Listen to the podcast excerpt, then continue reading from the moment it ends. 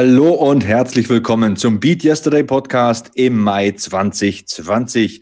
Ihr hört Ausgabe Nummer 37. Mein Name ist Sebastian Hackel und in meiner Ecke steht natürlich wie immer mein Tag-Team-Partner Kevin Scheuren. Kevin, was geht ab bei dir?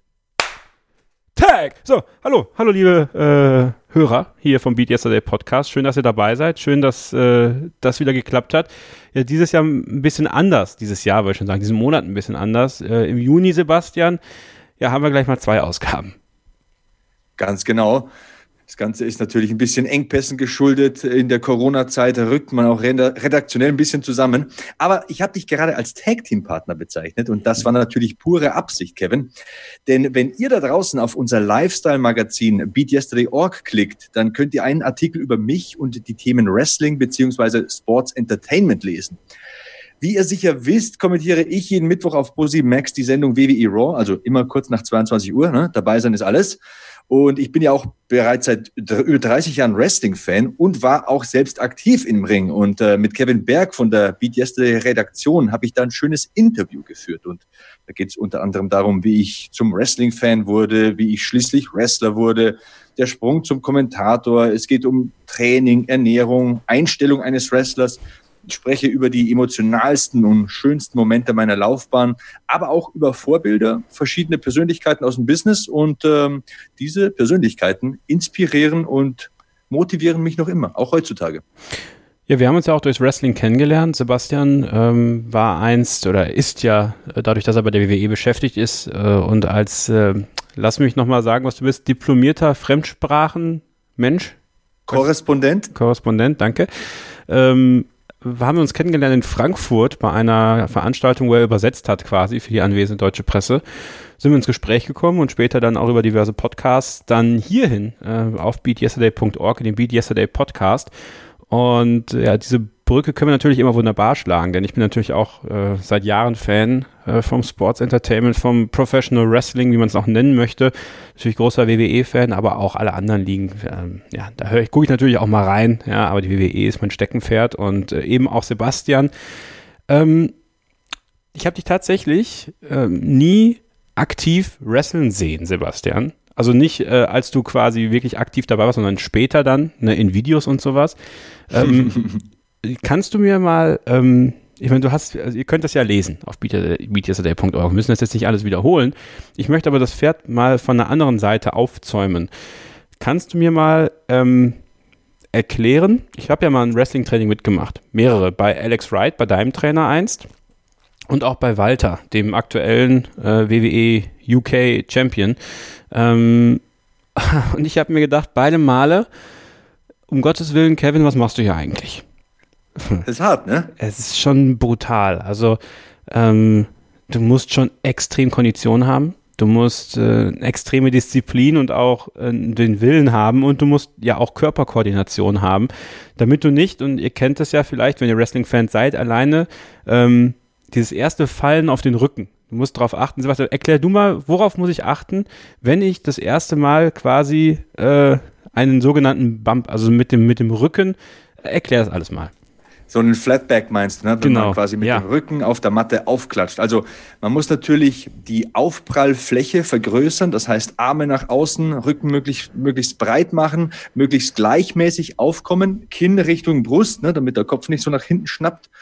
Und ja, dieser erste Bump ist immer so ein Come to Jesus Meeting. Ne? Da sieht man erstmal Sterne und das ist wie so ein Schock durch den ganzen Körper, aber ich würde mal sagen, alle 100 Stück wird es ein bisschen leichter. Ja, und am Ende spürst du es kaum noch. Ich weiß noch, dass dieser erste, äh, also das, das war ganz witzig eigentlich. Alex Wright, du kennst ihn ja, es war ja auch dein Trainer. Ähm, wir haben Aufwärmen gemacht und ich kenne das so vom Fußball damals. Man muss schon Gas geben beim Aufwärmen. Ne? Und der meinte mir, ey Kevin, mach mal ruhig. Also, du wirst gleich noch merken. Und das habe ich dann gemerkt. Und deswegen nochmal meine auf meine Frage zurückzukommen. Wie kommt man darauf, Professional Wrestler zu werden, wenn man also diesen äh, wirklich krassen Elementen ausgesetzt ist, nämlich der Schwerkraft, deinem eigenen Gewicht und dem Gewicht deines Gegners. Ähm, erzähl mir mal bitte, warum du so verrückt warst und das machen wolltest. Also ich muss fast sagen, dass ich zu spät so verrückt war, das zu machen. Ich hätte es erstens mal viel eher machen sollen und viel, hätte viel früher an mich glauben sollen, hätte mich das viel früher trauen sollen. Wer weiß, was da noch alles rausgekommen wäre. Also es ist ja viel rausgekommen mit der Fernsehkarriere. Ähm, aber ich wusste schon damals so als neunjähriger Junge, als ich das zum ersten Mal gesehen habe, das ist das Ding für dich. Also da ist Kreativität gefragt, da ist vor allem Sportlichkeit gefragt. Es heißt das Sports Entertainment, also es ist das Beste aus zwei Welten. Und ähm, all diese Dinge, die blendest du ja aus, wenn du diesen Wunsch hast, Wrestler zu werden. Du lässt es einfach über dich ergehen. Ich kann mich ja erinnern. Also ich kann dir nicht mit menschlichen Emotionen und äh, Motivationen erklären, wieso ich damals dieses Training absolviert habe bei Alex vor meinem ersten Match. Da haben wir 1000 Kniebeugen, 1000 Liegestütze und 1000 Sit-ups gemacht. Das Ziel war quasi, du musst innerhalb von vier Stunden diese 1000, 1000, 1000 machen. Nur dann kommst du quasi in die Trainingsgruppe, die dann auch mal Matches bestreiten darf. Und als ich dann anfangen durfte mit Trainieren, nachdem ich diese 3000 Wiederholungen absolviert hatte, war ich eigentlich so platt, dass das Training wenig Sinn machte. Aber der Hintergedanke von Alex war ja damals, er wollte herausfiltern, wer will es wirklich. Ne? Und ich wollte es einfach so unglaublich stark. Äh, ich wollte Matches bestreiten vor Publikum. Und mein erstes Match war dann auch cool. Ähm, vor der Power Wrestling wurde es damals zum Match des Abends gewählt und äh, ich war super happy. Aber dann kam halt auch der erste Kreuzbandriss. Und das war so ein bisschen meine prägende Geschichte, diese Kniesachen, die mich da immer wieder zurückgeworfen haben und irgendwie dann auch Richtung Fernsehen geworfen haben. Musstest du sehr mit Vorurteilen kämpfen? Also gerade so meine, oh, meine, oh ja. meine, meine, Eltern damals, also vor allem meine Eltern, und ich habe ja nur Wrestling geguckt, die fanden das total bescheuert. Also die konnten das nie verstehen und können es bis heute nicht verstehen. Den einzigen, den sie kennen, oder mein Vater zumindest, war Hulk Hogan. Das war auch, äh, war auch schon das, das, oberste, das oberste Ding, ja, und der Rest war dann nur, oh Gott, oh Gott, oh Gott. Und ähm, ja, Jugendsünde. Ich hatte auch viele Poster im Zimmer hängen. Ich war richtiger Fan. Und ähm, wie war das denn für dich und deine Eltern? Beides auch stolze Bayern. Ja? Ich glaube, als du da angetanzt bist und gesagt hast, Mama, Papa, ich werde jetzt bald eingeölt in einer Unterhose in einem Ring stehen und mich umherwerfen lassen, die waren bestimmt super begeistert, oder? Meine Eltern haben eigentlich immer alles unterstützt, was ich machen wollte. Aber meine Mutter war natürlich besorgt, weil die hat halt gesehen, was da passiert, wenn ich da mit einem Moonsault vom dritten Seil gesprungen bin. Das fand sie jetzt nicht so knusper. Und mein Vater hat auch immer gesagt, naja, Fußball ist jetzt wahrscheinlich weniger gefährlich. Aber ähm, was eigentlich viel schmerzhafter war, sage ich jetzt mal, oder was ich ein bisschen überstehen musste, war so dieses Mobbing auf Arbeit und so weiter. Also ich kann mich noch erinnern, bei meinem Beamtenjob früher, da war da ein Kollege dabei, der hat dann äh, meine Zeitungsausschnitte in allen Dienstbüros aufgehangen und lustige Kommentare drunter geschrieben und dann auch auf Facebook bei den anderen Kollegen immer irgendwelche, wie soll ich sagen, veralbernde Postings äh, auf die Timeline gepostet und das, das hatte schon Mobbingzüge. Also war knapp am guten Geschmack vorbei, würde ich jetzt mal sagen. Aber im Endeffekt, wenn ich heute daran zurückdenke, meine Güte, ich habe meinen Traum verwirklicht. Ich lebe meinen Traum noch immer. Mein Traum bezahlt meine Rechnungen, hat mir ein Haus gebaut, ein Auto gekauft, kann meine Kinder davon ernähren. Und dann frage ich dich halt mal, wer jetzt der Coolere ist. Der, der Träume belächelt und Aushänge macht im Büro oder der, der die Träume lebt. Ich denke, der, der die Träume lebt. Aber krass, also hätte ich nicht gedacht. Ich meine, ähm, irgendwie ich meine, klar, man kann natürlich, äh, man kann das belächeln oder keine Ahnung und äh, jedem, jedem, der, der auch nur annähernd denkt, Wrestling sei fake, ja, oder der dann irgendwie sowas sagt, dem kann ich persönlich sagen, ist es nicht, ja. Also die Schmerzen sind echt. Äh, und auch die Was ist daran fake, von einer drei Meter hohen Leiter zu fallen? Eben nichts, nein, gar nichts. Äh, aber dann Aushängezimmer, das halte ich ja schon fast für kindisch. Also gab es denn da auch Kollegen, die gesagt haben, Alter, oder war das dann wirklich so eine Situation, wo dann ja dieses Mobbingrad sich einfach gedreht hat? Wie, wie hast du das? Äh, ich meine, ne, du bist ja, du bist ja, also du, du bist zwar stahlhart, ja, was dein Körper angeht, aber äh, sowas geht natürlich an keinem auch irgendwie spurlos vorbei. Natürlich nicht. Ähm, das hat mich auch manchmal abends wach gehalten, aber der Großteil der Kollegen fand es immer mega cool, das muss ich jetzt ehrlich sagen. Aber auch als Kind war das so. Ich war in meiner Schulklasse in der Grundschule hier in Tiefenbach. Damals hatte Tiefenbach 3500 Einwohner.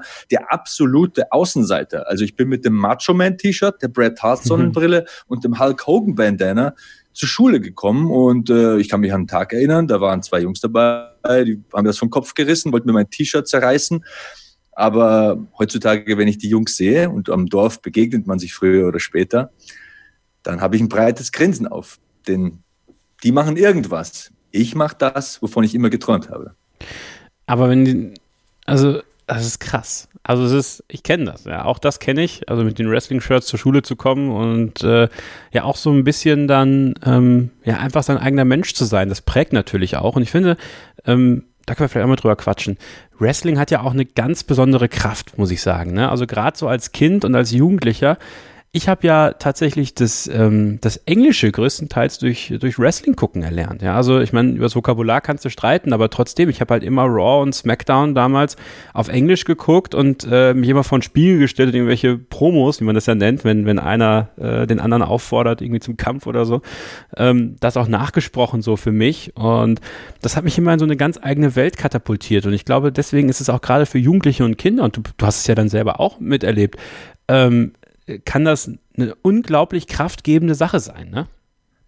Bin ja auf so vielen Veranstaltungen, also egal, egal ob es in einem Kinderkrebsklinikum ist, wo die kleinen Wrestling-Fans dann leuchtende Augen bekommen oder keine Ahnung, auch wenn ich bei uns hier durchs Dorf gehe, es passiert mir fast jeden Tag, dass irgendein kleiner Junge sagt, hey, du bist doch der Sebastian von Raw und so weiter. Es hat eine enorme Wirkung auf äh, junge Menschen und Mittlerweile ist es viel mehr angekommen in der Gesellschaft, würde ich sagen. Es ist ein fester Bestandteil auch der Fernsehlandschaft. Und ja, auch wenn du die Gesichtsbemalungen siehst, die Plakate, die lachenden Gesichter bei den Live-Touren, es ruft enorme Emotionen hervor. Und es gibt bei so einer Wrestling-Show keine negativen Emotionen, denn wenn der fiese, verschlagene Kerl ausgebuht wird. Das tut den Zuschauern auch gut, wenn sie mal ihren Frust ablassen können. Und wenn dann der Hero durch den Vorhang kommt oder am besten noch gewinnt, dann jubelt man mit ihm mit und dann wird man auf seiner Welle des Erfolges quasi mitgetragen. Also das ist schon ein mächtiges äh, Gefühlskino, was da abgeht. Und ja, ähm, mich packt es einfach immer noch. Ich werde dieses Jahr 40, weil das für lächerlich halten will. Der soll es für lächerlich halten, ist mir vollkommen egal. Ich bin jetzt seit 30 Jahren dabei, mache seit 10 Jahren beruflich und äh, ich mache es immer noch mit einer unglaublichen Überzeugung und mit einer sehr, sehr, sehr großen Freude. Warst du damals einer der Guten oder einer der Bösen? Beides, beides. beides okay. Ich musste tatsächlich sagen, ironischerweise ist es ein faszinierendes Gefühl, ein faszinierenderes Gefühl, wenn du diese negativen mhm. Emotionen bei Leuten hervorrufst. Ich kann mich noch an mein allererstes Match erinnern. Und da standen wir quasi so an der Zuschauerabsperrung und ich habe da diesen Good Guy ein bisschen durch den Fleischwolf gedreht und dann war seine Oma im Publikum und hat mit dem Regenschirm versucht, auf mich einzuschlagen. und ich denke mir, wenn man bei einer 80-jährigen Frau Geil. sowas hervorruft, ne, dann hat man alles richtig gemacht. Dann ist die drin in diesem Sog aus Emotionen und aus Sports Entertainment und dann habe ich meine Aufgabe gut gemacht, auch wenn der Regenschirm wahrscheinlich ein bisschen zieht auf dem Rücken. Aber das finde ich gut. Also dann hast du es wirklich gut gemacht. Also wenn du es wenn hinbekommst, sowohl den sechsjährigen Jungen als auch die 80-jährige Oma egal auf welche Weise emotional mitzunehmen, dann bist du, bist du da, glaube ich, gar nicht so schlecht drin gewesen. Ähm, hast du damals bei, bei Alex Wright auch, ähm, also da, da durchläuft man ja alles. Man baut den Ring mit auf. Es ist ja auch, es sieht immer so glamourös aus. Ne? Also nehmen wir jetzt mal das Beispiel WrestleMania. Da saßt du am Ring, du hast es kommentiert. Also es gibt da auch, es gab jetzt auf dem WWE Network, äh, gab es eine Undertaker-Dokumentation und da sieht man dich im Hintergrund. Ich glaube, es war gegen, du, du warst, als er gegen Brock Lesnar den äh, den die Streak verloren hat, seine ungeschlagen Serie bei WrestleMania, warst du am Ring, ne? Nee, ich war bei 31, bei 32 und bei 33. Also 31 war Undertaker gegen Bray Wyatt, da war ich im Ring mhm. in Kalifornien. Dann war ich in äh, Texas, 32 gegen Shane McMahon mit dem Wahnsinnssprung vom Käfig. Ja. Und bei 33 äh, war ich auch dabei, als er gegen Roman Reigns angetreten ist. Genau, das, das Bild war das, wo du, mhm. wo du das kommentiert hast, wo, also man hat sich auch richtig gesehen, wie du da emotional mitgegangen bist. Und das sieht ja immer so richtig groß aus mit dem Feuerwerk und so. Aber man fängt ja ganz klein an. Und du hast bei, bei, bei der NEW, das war ja damals die Promotion von Alex Wright angefangen, da musst du ja den Ring mit aufbauen, du musstest die Halle putzen. Also da lernt man auch noch richtig was fürs Leben, ne? Ja, da geht man halt äh, hin und frisst erstmal Dreck. Ne? Das ist halt so. Ähm, aber das vergisst du auch nie. Ich weiß immer, wo ich herkomme. Also sowohl im wirklichen Leben als auch hier im Sports Entertainment Business. Ich weiß, wo ich herkomme. Ich weiß, wo ich angefangen habe. Und deswegen kämpfe ich auch um das und für das, was ich jetzt mir erarbeitet habe, weil ich weiß, wie verdammt hart es ist, in diesem Business Fuß zu fassen. Und ich kenne so viele, die auch diesen Traum hatten, die auch hart gearbeitet haben. Vielleicht hat ein Fünkchen Glück gefehlt oder war hier eine Verletzung oder ist hier eine Tür zugeflogen oder da ein Kontakt verloren gegangen und sie haben es eben nicht geschafft. Und ich bin glücklich, dass ich an dieser Stelle und in dieser Position bin, in der ich bin. Und ich habe auch beim Lesen dieses Artikels ein bisschen, äh, ja, ich bin ein bisschen emotional geworden, habe ein bisschen reflektiert und habe mal so nachgedacht. Ich bin ja so ein Mensch, ich denke vielleicht fast ein bisschen zu viel über mein Handeln nach, über die Konsequenzen vor allem. Aber ich habe mal so mir Fragen gestellt. Wie hat mich Wrestling geprägt? Was hat es aus mir gemacht? Was hat es mit mir gemacht? Was hat mir Wrestling gegeben? Und habe dann mal so eine geistige Pro- und Kontraliste angefertigt. Und auf der Kontraliste, da bin ich eigentlich nur auf zwei Sachen gekommen. Also es waren erstens mal die zwei Kreuzbandrisse, das waren halt die Verletzungen, das war Pech. Und zweitens, dass man manchmal weg ist von der Familie. Also ich hatte schon Jahre, da war ich 20 Mal in Amerika, aber es ist einfach so viel auf der Habenseite. Also ich habe mir, wie gesagt, meinen Lebenstraum erfüllt. Ähm, ich kann von meinem Lebenstraum leben ich habe so viele coole Menschen kennengelernt. Ich war sehr viel unterwegs, Dutzende Male in Amerika. Sport und Kreativität, das waren zu Schulzeiten immer so meine Strong Points und die kann ich hier ausspielen. Mein Job ist es, Geschichten zu erzählen. Das mag ich, das macht mir Spaß und äh, Leute zu unterhalten. Kinder, du hast es ja angesprochen, das ist eine großartige Sache. Da bin ich so dankbar für, da bin ich so stolz drauf. Für mich ist es wirklich der schönste Job der Welt. Und äh, ich habe damals auch meinen Beamtenjob gekündigt, obwohl mir alle davon abgeraten haben ich habe einfach ähm, gemerkt, das ist mein Ding. Das ist der Ball, den muss ich jetzt fangen, den muss ich festhalten und mit dem laufe ich jetzt äh, möglichst weit. Ich weiß nicht, wie, wie lange ich ihn halten kann, aber möglichst lange. Und ähm, ja, ich habe dann auch gemerkt, dass die Erfahrung vor der Kamera und hinter dem Mikro sich überträgt, dass ich das anderweitig nutzen kann. Habe dann diese Game Show gemacht, Wipeout, kommentiere jetzt viel Kampfsport, was ja auch so ein enormes Steckenpferd von mir ist. Ich habe zwei Podcasts am Laufen, moderiere auf Messen und so weiter. Da lernt man auch wieder so nette Menschen kennen, schafft sich neue Fähigkeiten drauf. Es gibt irgendwie immer jeden Tag was Neues und, und ich kann Fortschritt in meinem Leben verbuchen. Es, ja, ich, ich bin sehr, sehr glücklich mit dieser ganzen Sache, die ich da damals ähm, ja, vorangetrieben habe. Du bist einfach sehr im Rein mit dir. Ne? Ich glaube, das ist so ein bisschen das, wo wir alle hinwollen und wo wir alle nachstreben. Ich bin es persönlich noch nicht. Also ich bin noch nicht so im Rein mit mir, dass ich das so sagen könnte wie du. Also dafür passiert einfach auch zu viel in meinem Leben. Ja, also äh, diese Ausbildung, dieser Abbruch des Studiums. Ich hoffe, dass ich irgendwann hinkomme. Und tatsächlich, also äh, das sage ich jetzt nicht nur, weil du hier sitzt, sondern das, das motiviert mich selber auch. Ja? Also dieser Podcast hat in den letzten Jahren so viel gegeben, so viel Inspiration. Ich glaube, das ist sehr erstrebenswert. Du hast jetzt zwei Kinder, eine wunderbare Frau. Ähm, du lebst ein wunderbares Leben, glaube ich, für dich. Also gar nicht mal in Saus und Braus, sondern bist wieder zurückgegangen in die Heimat. Und das ist ja auch so eines dieser ganz besonderen Zeichen. Du bist wieder dahin zurückgegangen, wo es alles angefangen hat. Und ähm, ja, diese Erfahrung im Wrestling, die haben dir da einfach geholfen und deswegen kannst du da, glaube ich, auch heute ja mit sehr, mit einem sehr viel lachenderen Auge äh, draufschauen, als sich jetzt zu ärgern, dass du die zwei Kreuzbandrisse hattest und dass es mit der großen In-Ring-Karriere nicht funktioniert hat. Auf jeden Fall. Es geht auch darum, nicht, also es geht mir nicht darum, berühmt zu sein. Es geht mir darum, etwas zu machen, was mir Spaß macht. Und Leute zu unterhalten, macht mir Spaß. Und auch ich habe meine negativen Seiten, auch ich habe meine Schattenseiten, auch ich habe Angewohnheiten, die ich einfach nicht vom Fenster geschubst krieg irgendwie. Zum Beispiel ärgere ich mich auch immer noch über negatives Feedback in den sozialen Medien oder wenn dann irgendwie ein Hasskommentar kommt oder so. Meistens gelingt mir das äh, solche Sachen auszublenden, aber ich will damit nur sagen, auch ich habe äh, meine negativen Seiten und auch ich habe Schwächen. Ne? Ähm, wichtig ist halt nur, dass man sich das auch eingesteht. Und ja, ich wohne in einem ganz normalen Haus. Ich fahre ein Auto und es ist auch kein spektakuläres. Ist mir auch nicht wichtig. Mir ist es wichtig, glücklich zu sein im Leben und, und weiterzukommen. Ne? Nicht stehen zu bleiben auf einer Schwelle, sondern so das nächste Niveau äh, zu erreichen, Plateaus zu durchbrechen, mich auch ein bisschen auszuloten und über mich Erfahrungen zu sammeln, mich ein bisschen kennenzulernen und auch vor allem zu fordern, ne? Neues auszuprobieren. Und momentan habe ich mich in dieses ähm, Kampfsport-Dings ein bisschen reingefuchst. Schaue ich auch schon seit Mitte der 90er und mache selbst auch Jiu-Jitsu, früher Judo und so weiter und so fort. Und äh, ja, ich betrachte mich einfach als sehr privilegiert, dass ich das machen darf. Ich weiß es zu schätzen. Und wichtig ist aber, dass man sich irgendwie nicht an diesem Punkt irgendwie der Zufriedenheit hingibt, sondern dass man sieht, hm, was geht denn noch? Wo kann ich irgendwie noch was machen? Wie kann ich mich als Mensch weiterentwickeln? Und äh, das versuche ich einfach, jeden Tag. Er hat das gesagt, ähm, sich über negative Kommentare aufregen im Social-Media-Bereich. Ähm, äh, es hat auch mit dem Wrestling zu tun.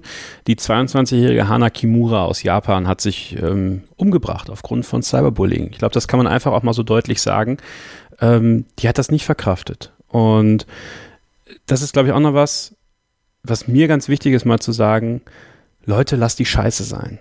Ja, kümmert euch um euch, sagt nicht Frauen oder auch Männern, was sie nicht können, was euch nicht an ihnen passt, sondern versucht ihnen nochmal zu sagen, was euch gut findet an denen, was sie gerade gut gemacht haben. Oder auch im normalen Leben. Bullying, also Mobbing, gehört weder in die Schule, noch an die Arbeitsstelle, noch ins Internet. Und gerade im Internet sich hinter dem Keyboard, hinter, dem, hinter der Tastatur zu verstecken, ist unglaublich feige. Und das ist nicht cool. Das ist scheiße. Und wenn sowas passiert und ich kriege richtig Gänsehaut und ich werde richtig emotional gerade, ähm, wie mit dieser jungen Frau, die aufgrund eines Reality-Show-Auftritts in Japan, ist eine japanische Wrestlerin gewesen, so angefeindet worden ist, dass sie sich nicht mehr zugehörig gefühlt hat in dieser Welt und sich deswegen ihr Leben genommen hat und ihre Freunde, ihre Familie hinter sich gelassen hat, die jetzt nicht wissen, was sie machen sollen. Und es gibt so viele Menschen, die da draußen das Gleiche durchleiden. Und ich bitte jeden von euch, wenn ihr Leute kennt, die das durchmachen, äh, kümmert euch um sie. Fragt nach, wie es ihnen geht. Helft ihnen. Bringt sie zur Seelsorge. Gebt ihnen die, die Nummer der Seelsorge, Telefonseelsorge. Sucht Freunde auf. Sucht Lehrer auf. Redet. Und gerade in dieser Corona-Zeit, wo wir alle noch mal mehr aufgrund des Lockdowns bei uns zu Hause sind, trotzdem ruft mal an, kümmert euch, sagt den Leuten, ich bin da für dich, wenn was ist. Ihr seid nicht alleine. Wir versuchen euch hier so viel Positivität mitzugeben, wie wir nur können. Ähm, aber achtet aufeinander. Und das, das kann nicht sein, dass Social Media, eigentlich ist es teilweise asoziale Medien. Und das muss nicht sein. Das kann ein sehr kraftvolles ein sehr kraftvolles Werkzeug sein, was wir nicht, ja. was wir nicht missbrauchen sollten. Und das gilt in allen Bereichen, in allen Bereichen. Das musste ich jetzt gerade einfach sagen, sorry. Ja, äh, vollkommen äh, zu Recht. Ähm, Social Media ist ein sehr mächtiges Tool, kann sehr positiv sein, aber hat eben auch diese negativen Seiten. Und ich ertappe mich ja selbst dran. Ich meine, ich habe jetzt mal nachgeschaut, auf Facebook über 20.000 Follower, auf Instagram über 15.000, auf Twitter bin ich auf dem Weg zu den 15.000, also so kumuliert 50.000 Leute, die, die einfach ungefiltert ihre Meinung sagen können. Und da sind auch mal ganz schöne Hämmer dabei. Und äh, ich sage auch, ich wiederhole das, was du sagst. Ich schlage da in dieselbe Kerbe. Es kommt nichts Positives dabei raus, Leute negativ anzugehen im Internet, Leute zu mobben, zu diffamieren, zu schikanieren, in Beleidigungen zu schicken. Was soll daran positiv sein? Was soll euch daran weiterbringen? Die Frage stelle ich einfach mal. Mit der kann man sich dann selbst noch mal ein bisschen beschäftigen mit dieser Frage, aber einfach nur mal als Denkanstoß. Ähm, meiner Meinung nach ist da nichts Positives bei. Ähm, deswegen lasse ich sowas. Ich konzentriere mich auf mich, meine Leistung, versuche mein Zeug auf die Kette zu bekommen und orientiere mich einfach an den positiven Menschen, auch in meinem Bekannten- und Familienkreis. Und ähm, ich denke, das ist ein ganz guter Weg, auch wenn es nicht, wenn es mir nicht immer ganz gelingt, diese Sachen auszublenden. Wir versuchen uns jetzt auf unseren Gast zu konzentrieren, der gleich hier sein wird nach einer kurzen Pause. Wir freuen uns heute auf Dr. Andrea Dieters. Äh, ihre Geschichte als Mutter im Training konntet ihr auf beatyesterday.org nachlesen. Sie hat ein Lauftagebuch gemacht. Ähm, sie hat äh, uns an ihrer Schwangerschaft teilhaben lassen, an ähm, der Bewegung in der Schwangerschaft, an der Ernährung in der Schwangerschaft, äh, weil äh, Sebastian, sie ist Hochleistungssportlerin und das muss man ja auch erstmal dann schaffen, trotz Schwangerschaft daran festzuhalten, denn diese innere Motivation, gerade in ihrem äh, Sport, muss man sagen, innere Motivation, innere Disziplin, das ist da ein ganz großer Schlüssel. Auf jeden Fall. Und ich würde sagen, holen wir sie doch mal mit dazu, oder was meinst du? Absolut. Kurze Pause und dann ist sie gleich hier. Dr. Andrea Dieters im Beat Yesterday Podcast.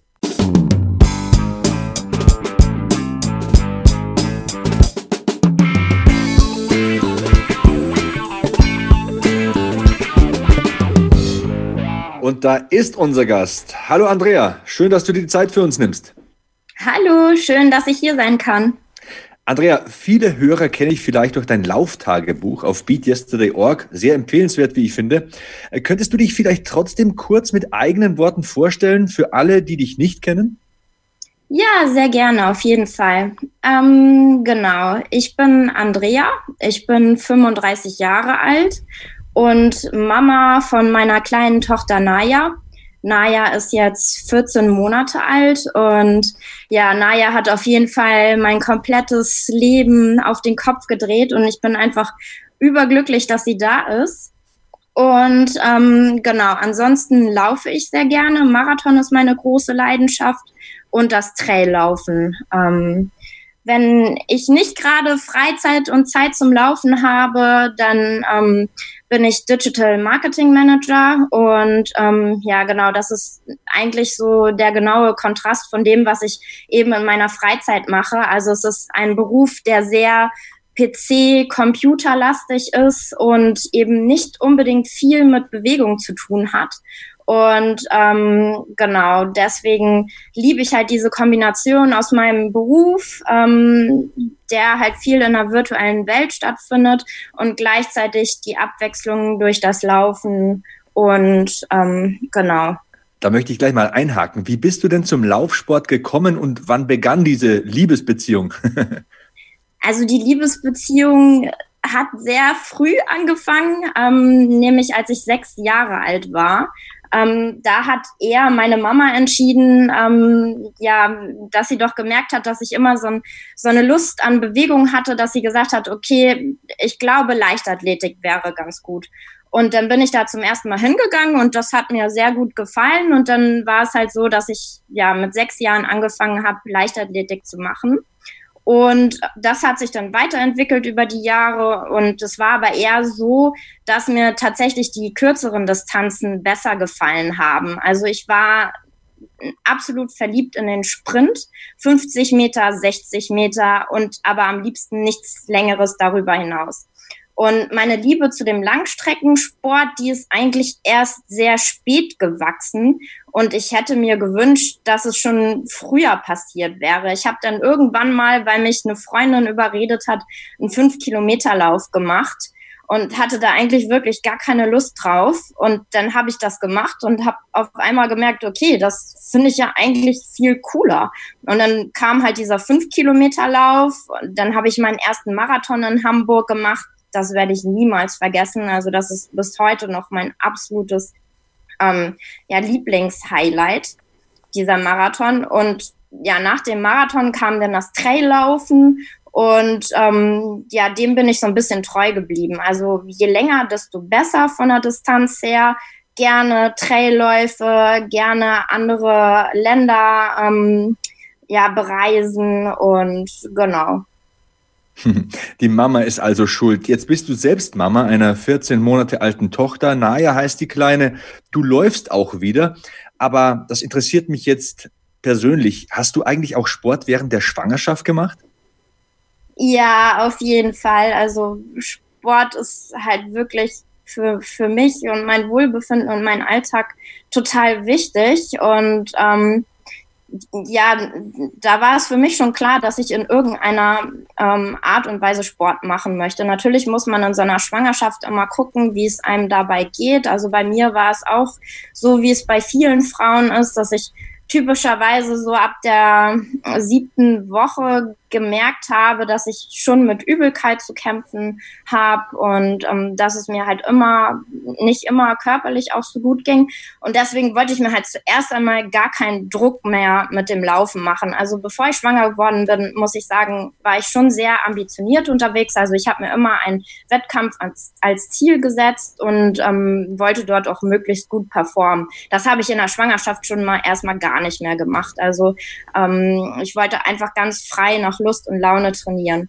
Und ähm, klar habe ich versucht, so lange wie möglich zu laufen. Nur habe ich tatsächlich relativ schnell in der Schwangerschaft gemerkt, dass Laufen für mich nicht der richtige Sport ist. Ähm, ich bin dann schnell sehr langsam geworden und das hat sich einfach nicht mehr gut angefühlt. Ich bin dann aber statt, ähm, statt laufen zu gehen auf Spinning Bike gegangen und habe mich wirklich total in diesen Sport verliebt, weil ähm, ja, da konnte ich dann halt wirklich ganz gemütlich sitzen, hatte nicht das Gefühl, dass irgendwie Druck ähm, auf meinen Babybauch ist. Ich habe mich da rundum wohl gefühlt und konnte dann auch über meine Garmin-Uhr gucken, dass meine Pulswerte in einem guten Bereich sind. Und dann war es tatsächlich so, dass ich einen Tag vor Najas Geburt noch Spinning gefahren bin. Und am nächsten Morgen, also ich bin wirklich abends relativ spät gefahren. Das ja, war bestimmt so, ja, also ich trainiere mal relativ spät und am nächsten Morgen ging es dann los mit der Geburt. Und das ja, ja das hat mir auf jeden Fall sehr gut getan, muss ich sagen. Also unglaublich, in einen Tag vorher. Also das ist wirklich Respekt. Wann hast du denn nach der Schwangerschaft wieder mit dem Laufen angefangen? Kannst du das noch genau beziffern? Ja, also auch da habe ich das wieder genauso gemacht, da das mit dem Spinning so gut geklappt hat, habe ich ungefähr 14 Tage nach der Geburt mit lockerem Spinning angefangen, auch wieder sehr Pulskolten kontrolliert, damit ich ähm, ja mich nicht überfordere. Und ungefähr ja sechs Wochen nach der Geburt bin ich zum ersten Mal laufen gegangen. Und ähm, das war ein Training, ähm, ja, aus einem Mix aus Laufen gehen. Also ich bin wirklich zwei Minuten gelaufen, zwei Minuten gegangen, zwei Minuten gelaufen, zwei Minuten gegangen und ähm, das für ungefähr 30 Minuten. Das war so mein erstes Einstiegstraining. Dann habe ich das nach und nach gesteigert.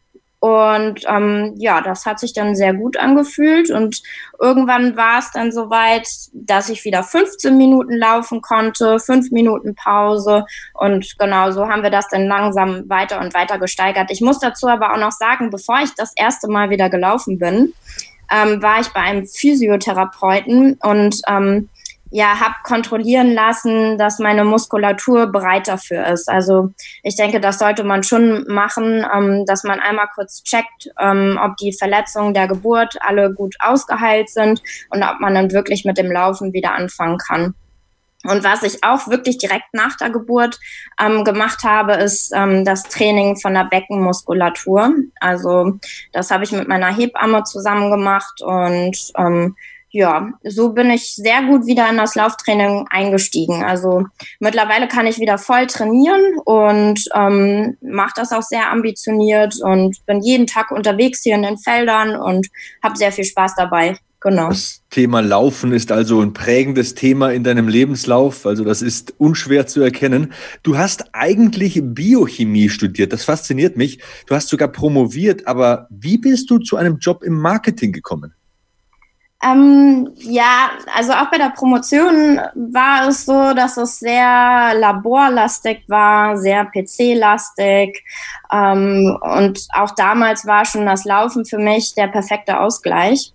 Und ähm, ich bin über ein, ein Shooting ähm, ja zu, zu meinem damaligen Sponsor gekommen, ähm, habe da erste erste Verbindung geknüpft und das hat sich dann so weiterentwickelt, dass ähm, ja mein damaliger Partner gesagt hat, hey, wir haben kleinere Aufgaben für dich, vielleicht hast du ja Lust, die für uns zu übernehmen. Und dann habe ich zunächst als äh, Selbstständige ähm, angefangen für Essex zu arbeiten und das hat sich dann immer weiterentwickelt. Und ähm, ja, irgendwann hatte ich dann tatsächlich ähm, die Chance, einen festen Job im äh, Digital Marketing zu bekommen und diese Chance habe ich dann ergriffen, weil für mich war das einfach das absolut Optimale, dass ich ja meine, meine große Leidenschaft, die ich erst so spät entdeckt habe, nämlich das Langstreckenlaufen, mit meinem Job verbinden kann. Und ähm, ja, dann habe ich das gerne gemacht und ähm, bin bis heute glücklich in diesem Beruf. Da muss ich auch gleich nochmal einhaken. Interessiert mich wieder persönlich. Also du hast ja als Läuferin beachtliche Erfolge erzielt. Unter anderem warst du mal Fünfte bei der deutschen Meisterschaft über 3000 Meter. Aber du hast gesagt, diese langen Läufe sind deine Spezialität und deine Leidenschaft. Wie kam denn dann der Wechsel zum Marathon zustande? Ähm, der Wechsel zum Marathon kam eigentlich, ja, tatsächlich ähm, damals durch meinen damaligen Sponsor, die hatten ein Community-Projekt und ähm, ich war dann sehr viel umgeben von Leuten, die Langstreckenläufe gemacht haben. Also da waren halt wirklich Leute dabei, die schon morgens zum Frühstück einen Marathon gelaufen waren. Und ähm, zu der damaligen Zeit war ich eher noch so ähm, auf den zehn Kilometern unterwegs. Und mich hat das halt total fasziniert, dieses Mindset, wie man überhaupt einen Marathon laufen kann oder noch längere Distanzen. Also mich beeindruckt das immer beim Ultralaufen, wie sehr über den, also wie viel über den Kopf passiert. Und das hat mich einfach total interessiert, das selber mal zu erleben, zu machen und zu fühlen, wie das ist, wenn man nicht nur einen Marathon läuft, sondern sogar vielleicht darüber hinaus. Und so hat sich das dann entwickelt. Also ich glaube, ich bin halt generell einfach ein sehr neugieriger Mensch. Das sieht man ja auch so ein bisschen an meinem Lebenslauf. Ich bin nicht so fest eingeschränkt auf dem, was ich ursprünglich mal eingeschlagen habe, sondern ich wechsle auch gerne mal nach rechts oder links, wenn ich das Gefühl habe, das fühlt sich gut an und fühlt sich richtig an. Schöne Sache. Du hast ja einige Marathons absolviert. Äh, New York, Tokio, Warschau, Berlin habe ich, glaube ich, auch gelesen. Welcher war denn der, an den du dich am liebsten erinnerst und warum? Ja, natürlich auf jeden Fall Hamburg. Also ich komme aus Hamburg ähm, und das war mein erster Marathon. Ich ja, wie das ja, wie das meistens ist, ich wusste nicht, was Marathon bedeutet. Man hört immer, okay, bei Kilometer 35, 36, da erfährt man den Mann mit dem Hammer und dann äh, wird es anstrengend. Und für mich war das halt, ja, für mich war das halt damals so, ähm, ganz viele Freunde waren da bei dem Marathon, haben mich angefeuert und ähm, vielleicht ist das jetzt auch im Nachhinein so ein bisschen äh, verschoben in den Erinnerungen, aber ich habe halt durchweg nur gute Erinnerungen an diesen Marathon. Und ich wäre den auch tatsächlich in diesem Jahr nochmal gelaufen, zum zweiten Mal. Nur leider wurden ja jetzt aktuell alle Laufveranstaltungen abgesagt. Aber ich hoffe, dass ich das nochmal machen kann. Und ähm, ja, also Hamburg war für mich auf jeden Fall der schönste Marathon, den ich im, in meinem Leben gelaufen bin. Aber ich bin gespannt. Ich werde noch viele Marathons laufen und ähm, werde noch viel reisen. Da ist noch viel offen, was ich machen kann. Und es gibt bestimmt sehr viele andere schöne Marathonläufe noch. Inwiefern hat denn Corona dein Training und deine Leidenschaft zum Laufen verändert? Jetzt abgesehen davon, dass keine Wettkämpfe stattfinden. Ähm, ja, also meine Leidenschaft zum Laufen ist auf jeden Fall gleich geblieben. Also es ist nach wie vor so, dass ich jeden Tag laufen gehe. Ähm, ja, es also, fehlt ein bisschen diese Unbekümmertheit, ne? Ähm, ja, ja, klar. Was heißt Unbekümmertheit? Ja, schon. Also jetzt aktuell gerade war es ja irgendwie noch so ein Warten, ob im Herbst noch die großen Trailrennen stattfinden, wie zum Beispiel UTMB, da wäre ich normalerweise dabei gewesen. Ähm, dann der TAR, den Transalpine Run, den wäre ich gerne nochmal gelaufen. Und jetzt gab es gerade die Nachricht, dass diese Rennen auch nicht stattfinden. Das ist im ersten Moment, muss man schon sagen, ähm, nicht so schön, aber ähm, was dann ja schnell passiert, dass sich die Leute ähm, privat zusammentun und überlegen, okay, können wir denn jetzt nicht selber einfach über die Alpen rennen? Hat nicht jemand Lust? Also in kleinen Gruppen natürlich. Und ähm, ja, da muss man dann halt so ein bisschen flexibel sein und selber was organisieren. Ich bin jetzt letzten Freitag bin ich ähm, den Rheinstieg gelaufen mit meinem Freund, 40 Kilometer und ähm, genau, man organisiert eben selber gerade so ein bisschen seine Highlights und seine Läufe und ja, ansonsten habe ich weiterhin genauso viel Spaß am Laufen. Ich bin Fan von der E-Sports-Plattform Swift, weil man da online mit seinen Freunden laufen kann. Das mache ich sehr viel und suche mir virtuelle Rennen raus. Also ich finde das eigentlich wunderbar, weil der Laufen, der Laufsport, der verbindet ja immer sehr. Und man sieht jetzt auch ähm, in dieser Phase, wo man sich nicht persönlich sehen kann, wie die Leute das ähm, virtuell versuchen, dass man sich einfach trotzdem treffen kann in der virtuellen Welt. Das finde ich sehr schön, diesen Gedanken. Auf jeden Fall, das ist eine angenehme Nebenerscheinung von unserer Zeit. Du hast diesen Transalpine-Lauf angesprochen. Jetzt wird's interessant.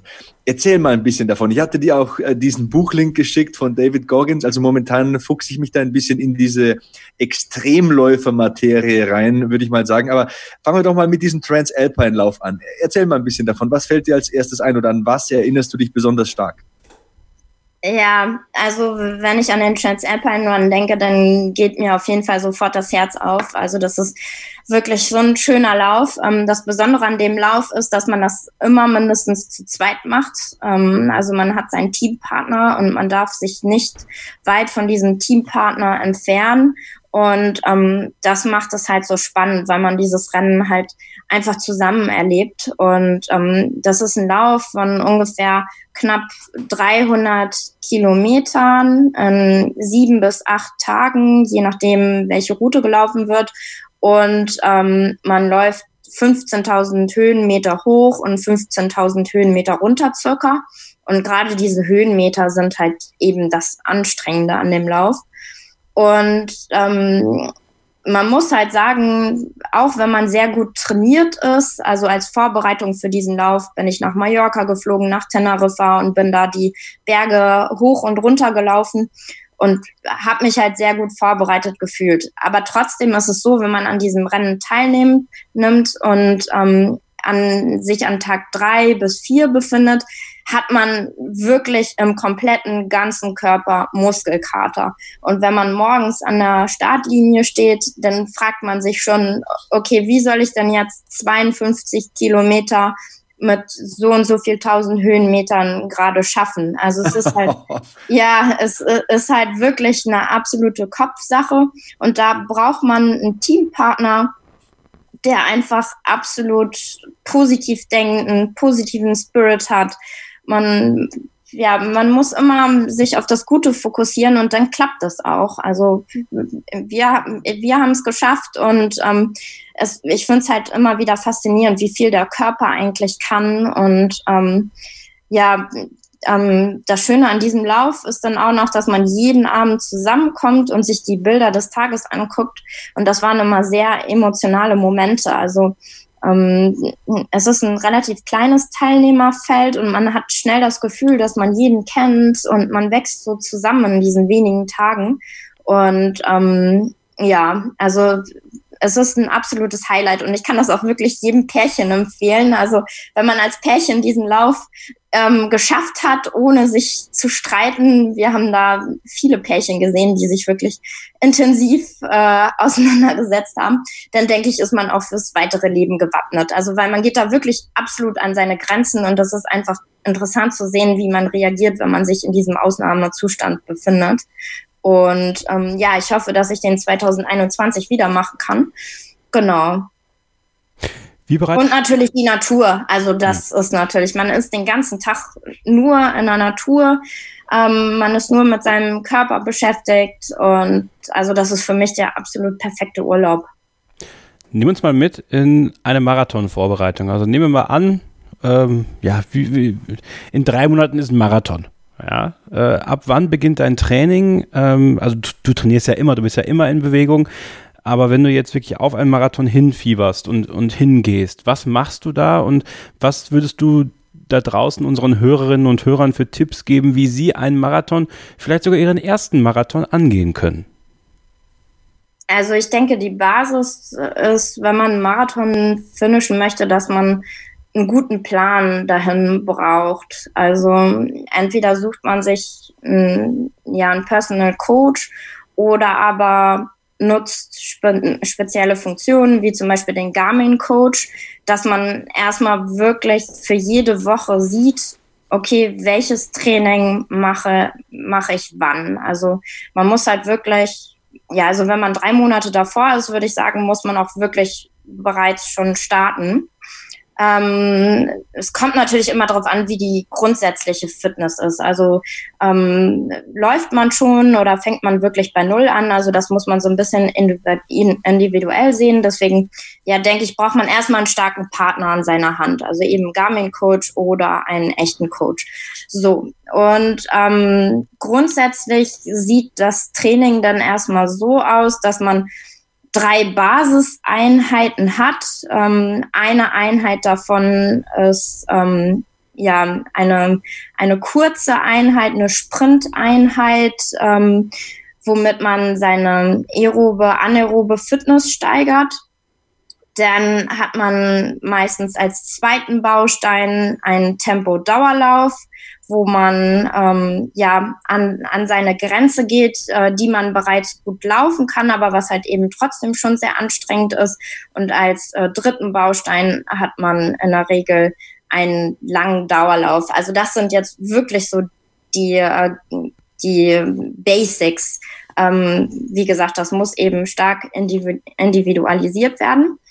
Und ähm, neben diesem Lauftraining ist es sehr wichtig, dass man ähm, auch seine, seine, seine Stabilität ähm, fördert. Also das heißt, man sollte schon mindestens einmal die Woche Krafttraining machen, Stabi-Training, ähm, genau, dann, damit man eine gute Laufdynamik hat. Und ähm, ja, ich denke, das sind so die wichtigsten Bausteine. Für, für die Motivation ist es natürlich immer gut, wenn man einen Partner an seiner Seite hat, also wenn man sich Leute sucht, die vielleicht sogar dasselbe Ziel haben, damit man nicht alleine auf dieses Ziel hin trainiert. Und ähm, ja, mir persönlich hilft es, wenn ich für meine Läufe, wenn ich weiß, ich bin alleine, dann mache ich mir meine Lieblingsplaylist an oder ähm, wenn ich auf dem Laufband trainiere, dann gucke ich meine Lieblings-Netflix-Serie. Also ich glaube, man muss da auch so ein bisschen Abwechslung immer reinbringen, dass man nicht nur seinen seinen 10 Kilometer Lauf alleine für sich macht, sondern eben, dass man sich Leute sucht, dass man sich Musik sucht und ähm, genau, dann bringt das auf jeden Fall Spaß.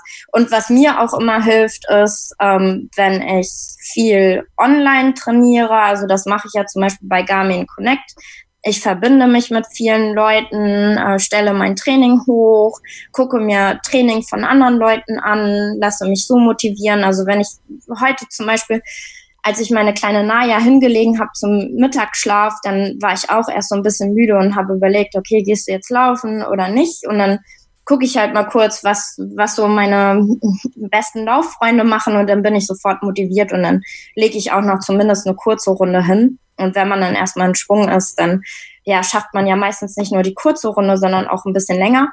Genau. Und ähm, das hilft halt beim Marathontraining. Und wenn man sich an den Plan hält und das alles gut und regelmäßig durchführt, führt, dann geht in der Regel auch nichts schief. Also ja. Kann deiner Meinung nach jeder einen Marathon laufen? Ja, das denke ich schon. Also ähm, jeder kann ein Marathontraining laufen, wenn man sich entsprechend gut vorbereitet. Also Vorbereitung ist alles. Ähm, nicht zu viel Druck, ähm, Zeit lassen und ja, also jeder kann einen Marathon laufen, auf jeden Fall mit einem guten Plan ähm, ist das für jeden möglich. Ähm, aber diese Ultra Trailläufe zum Beispiel oder diese Ultramarathons erfordern ja noch mehr Vorbereitung. Also man braucht die richtige Ausrüstung, man muss eine vernünftige Pace finden. Es gibt unglaublich viele Variablen. Also ich habe jetzt zwei Bücher drüber gelesen, habe es zwar noch nie selbst gemacht, aber ich stelle es mir eben so vor. Ähm, hast du da auch Lehrgeld bezahlt? Also gingen quasi gewisse Dinge auch mal richtig in die Hose? Mm, ja, doch, natürlich, auf jeden Fall schon. Also ähm, wir hatten schon Momente, man muss ja dann bei so einem langen Lauf immer abwiegen, wie viel Equipment nehme ich jetzt mit und ähm, wie viel lasse ich dann doch zu Hause. Und ich hatte mal eine Situation, als ich mein erstes Trail-Abenteuer gemacht habe auf Mallorca, den äh, GR 221 ähm, Wanderweg ähm, im Tramontana-Gebirge da hatte ich das bei einer Etappe, dass wir zu wenig Wasser mitgenommen haben. Und das werde ich äh, niemals vergessen. Und diese Situation wird mir auf jeden Fall nicht nochmal passieren. Also ähm, ich nehme jetzt auf jeden Fall immer eine volle Blase mit zwei Litern mit, weil ähm, ja, also das war aus das. Aus Fehlern lernt man. Ja, aus Fehlern lernt man. Das war wirklich das erste Mal, dass ich auf so eine richtige Art, eine andere Art von Durst hatte. Also ich glaube, sonst, wenn man in seinem normalen Leben ist, da weiß man gar nicht genau, was Durst so wirklich bedeutet. Und da war es wirklich ein sehr heißer Tag und ähm, es war für uns noch sehr weit bis zur ersten Wasserstelle. Und da hatte ich zum ersten Mal wirklich richtig Durst.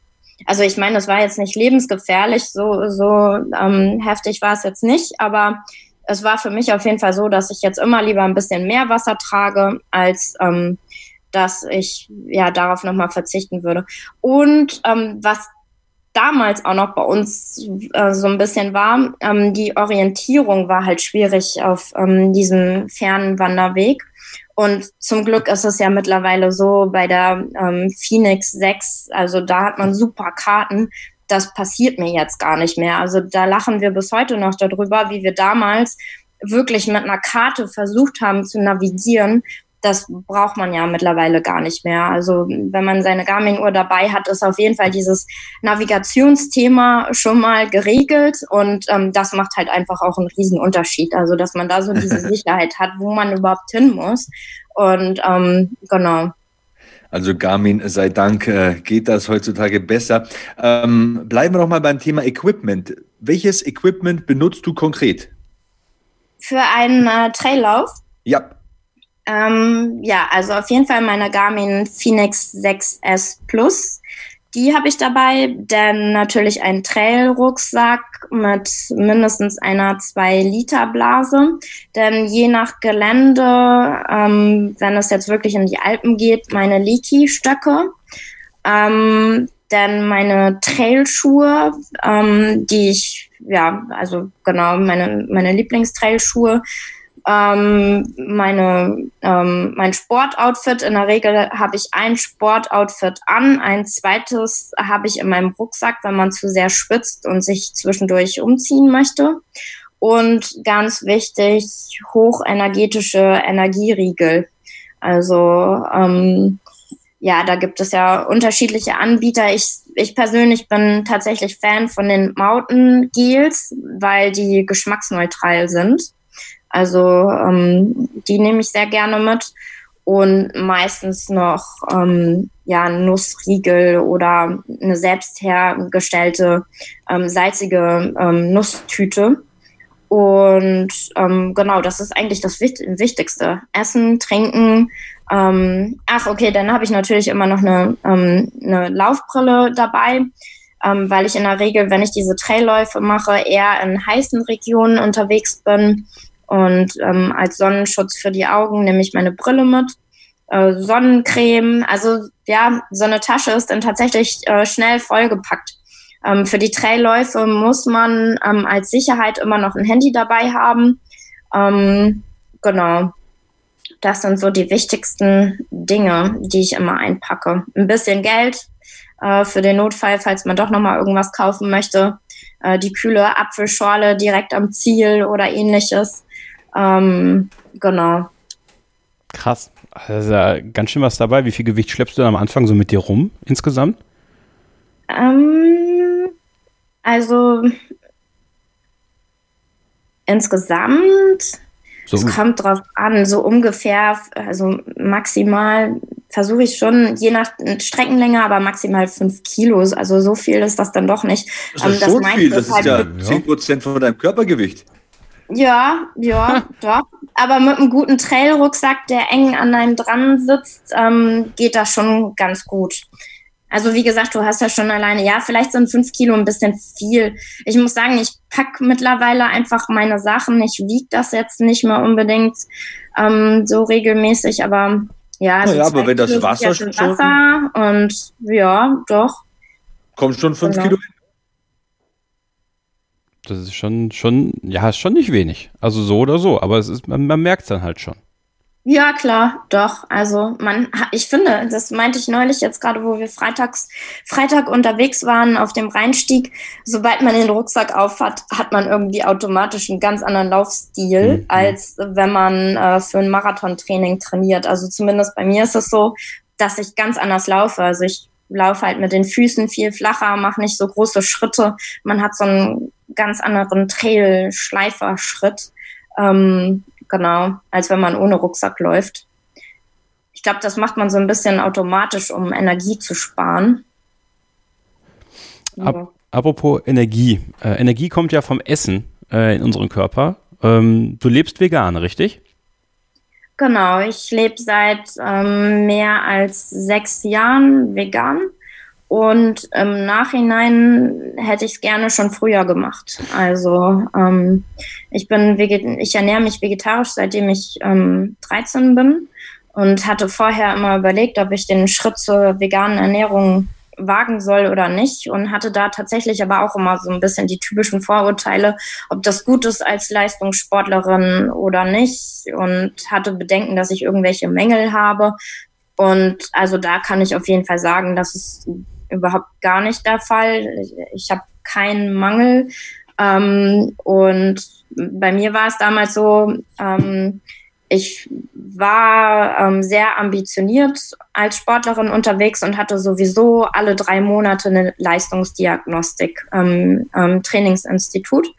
Und dann habe ich nach einer Leistungsdiagnostik gesagt, okay, ab jetzt ernähre ich mich vegan bis zur nächsten Leistungsdiagnostik und gucke, ob sich meine Blutwerte negativ verändern. Und wenn die das tun, dann ähm, gehe ich wieder zurück zur vegetarischen Ernährung. Und das war halt so, dass mit dieser veganen Ernährung meine Blutwerte besser geworden sind. Dazu muss ich auch sagen, dass ich in dieser Zeit natürlich sehr gut trainiert habe. Ähm, also sind wahrscheinlich deswegen meine Blutwerte auch besser geworden und auch meine Leistungsdaten besser geworden. Aber zumindest konnte ich damit ausschließen, dass mich das negativ beeinflusst. Und ich mache das bis heute noch so, dass ich regelmäßig mein Blut überprüfen lasse und gucke, ob ich irgendwelche Mängel habe. Und ähm, ja, da muss ich halt sagen, also ich habe manchmal ähm, zu wenig Eisen, aber das ist jetzt nicht mehr als ähm, zu der Zeit, als ich mich vegetarisch ernährt habe. Und ja, also größtenteils äh, ja, bin ich super fit, äh, fühle mich total wohl und ähm, ja, bin super happy mit der veganen Ernährung. Und mittlerweile ist es ja auch so, dass man eigentlich alles, ähm, was man als Nicht-Veganer ähm, essen würde, auch in einer veganen Variante bekommt. Also ich liebe zum Beispiel Eis für mich, wenn ich äh, einen langen Dauerlauf hatte, dann esse ich abends mein Ben Jerry's Eis. Das ist immer so ähm, meine Belohnung. Und ja, eigentlich gibt's ja mittlerweile alles in, in veganer Form. Das vom Lidl finde ich tatsächlich besser. Also das war nur so nebenbei, das vegane Eis. Ja, das, das äh, esse ich tatsächlich auch, das Kokosnusseis. Ja, das ist ziemlich was, gut. Ja, ja das, das, ist ziemlich mag gut. ich auch sehr gerne. Ja. Also. Also ich, ich bei mir, bei mir ist es so, ich lebe seit Anfang des Jahres vegetarisch. Also ich habe den, den Schritt gemacht, immerhin fleischlos zu sein, ähm, was mir persönlich körperlich auch schon sehr geholfen hat. Ich fühle mich viel fitter und viel wacher auch. Ich schlafe auch besser, habe ich das Gefühl. Ähm, jetzt ist ja bei dir äh, die Schwangerschaft auch noch da gewesen. Und da gab es ja ganz häufig, oder gibt es ja ganz häufig diese Vorurteile, in der Schwangerschaft sollte man eben nicht vegan leben. Äh, das beeinträchtigt die Entwicklung des Kindes im Körper äh, und so weiter und so fort. Und körperlich braucht man ja auch die, die, die tierischen Nährstoffe und sowas. Hattest du auch mit diesen Vorurteilen zu kämpfen? Ähm, und wie lief die vegane Schwangerschaft bei dir? Ja, klar, da wurde ich natürlich schon sehr viel gefragt, ob ich mich weiterhin vegan ernähre. Und ja, na klar, also ernähre ich mich auch in der Schwangerschaft weiterhin vegan, weil ähm, also im Prinzip muss man ja mit der Ernährung nur gewisse Bausteine zuführen. Und ähm, man muss halt einfach wissen, okay, was ist in meiner Ernährung drin, was brauche ich und was esse ich jetzt. Und ähm, ähm, ja, ich, damit befasse ich mich halt sehr viel. Ich gucke mir immer gerne an, was ist in meinen Lebensmitteln drin. Ähm, ich esse gerne vielfältig und bunt und ähm, ja, auch in der Schwangerschaft ähm, habe ich das beibehalten. Ich habe das natürlich meiner, meiner Frauenärztin gesagt, dass ich ähm, ähm, ja, mich vegan ernähre und dass sie da nochmal einen besonderen Blick auch wieder auf meine Werte hat und auf das Kind. Und ähm, also da gab es wirklich ähm, keiner, keinerlei Einschränkungen oder keinerlei Besonderheiten. Also ähm, ja, genau. Also ich bin, es ist halt einfach so, als Veganerin kann man sich zu 100 Prozent ähm, vielfältig und gesund ernähren und ähm, ja. Du trainierst wie ich in einem Home Gym, also du hast deine Geräte zu Hause, was extrem viel wert ist in diesen Zeiten, wie ich finde. Also ich bin sehr dankbar, diese zwölf Quadratmeter zu haben. Ähm, welche Geräte hast du? Welche Geräte nutzt du und wie sehen deine Workouts zu Hause aus? Ja, also das Home Gym ist wirklich so ein bisschen mein Lieblingsthema. Ich bin so glücklich, dass wir das mittlerweile in unserem Haus hier haben. Ähm, also mein Lieblingsgerät ist natürlich das Laufband. Ähm, da ja, bin ich fast jeden Tag, wie gesagt, drauf. Ähm, dazu früher unsere Spinning Bikes. Äh, die Spinning Bikes haben wir mittlerweile ersetzt durch mein Rennrad, das auf einem Wahoo-Kicker sitzt. Mit einem Climbbar und ähm, davor haben wir einen Bildschirm installiert und mit diesem Rad kann ich äh, durch die virtuelle Welt von Swift ähm, fahren und das bringt einfach tierisch viel Spaß, weil man wirklich das Gefühl hat, wenn, wenn man den Berg runterfährt, dass man eben diesen Berg runterfährt. Und ähm, genau, die beiden Geräte benutze ich jetzt am meisten. In meiner Schwangerschaft war es natürlich dann eher das Spinning Bike und dazu das Airbike. Also die Crossfitter, die kennen sicherlich das Airbike. Ähm, das, das ist ein sehr intensives Gerät. Also da, da kommt man sehr schnell in hohe Pulsbereiche. Ähm, manche Leute nennen das auch Hellbike, weil es einfach so anstrengend ist. Und ähm, genau das benutze ich immer noch gerne für Intervalleinheiten. Dann haben wir noch ein Rudergerät. Da muss ich jetzt ehrlich sagen, das ist mehr so ein bisschen was für meinen Freund. Ähm, ich habe das ein paar Mal probiert und mache das auch hin und wieder, aber ich bin jetzt nicht unbedingt so die Ruderin. Ähm, ansonsten haben wir noch einen freien Krafttraining, Trainingsbereich mit Gewichten, mit einer ähm, langen Hantelstange und ähm, mit einem TRX. Und ähm, ganz wichtig, was unseren Raum ausmacht, ist auf jeden Fall eine gute Musikanlage. Also ähm, ich liebe einfach super laute, gute Musik beim Training, gerade wenn es ein bisschen anstrengender wird. Und ähm, ja, eben auch die Möglichkeit, dass ich Serien gucken kann und ähm, ja, andere Dinge. Und ähm, ja, so ist das halt für mich ähm, ja immer so ein bisschen so ein kleiner Urlaub, wenn ich da unten in den Raum reingehe. Also wir haben auch so ein schönes Lichtsystem, das kann ich mir dann anmachen, äh, mache mir meine Musik oder meine Lieblingsserie an, äh, nehme mein Babyphone mit und kann dann da unten in Ruhe trainieren. und ähm, ja, das ist. Das kenne ich, das kenne ich. Ja, das ist wirklich, also dann kann man halt auch so optimal einfach die Zeit als Mama nutzen, weil Zeit hat man halt einfach nicht viel. Ähm, ähm, wenn meine kleine Maus schläft, ähm, dann kann ich schnell ähm, eine Trainingseinheit machen und wenn ich jetzt noch irgendwie ins Fitnessstudio fahren müsste oder ähnliches, dann würde einfach da schon so viel Zeit ähm, verloren gehen und wäre ja auch gar nicht machbar, ähm, eben wegen der Babyphone-Nähe.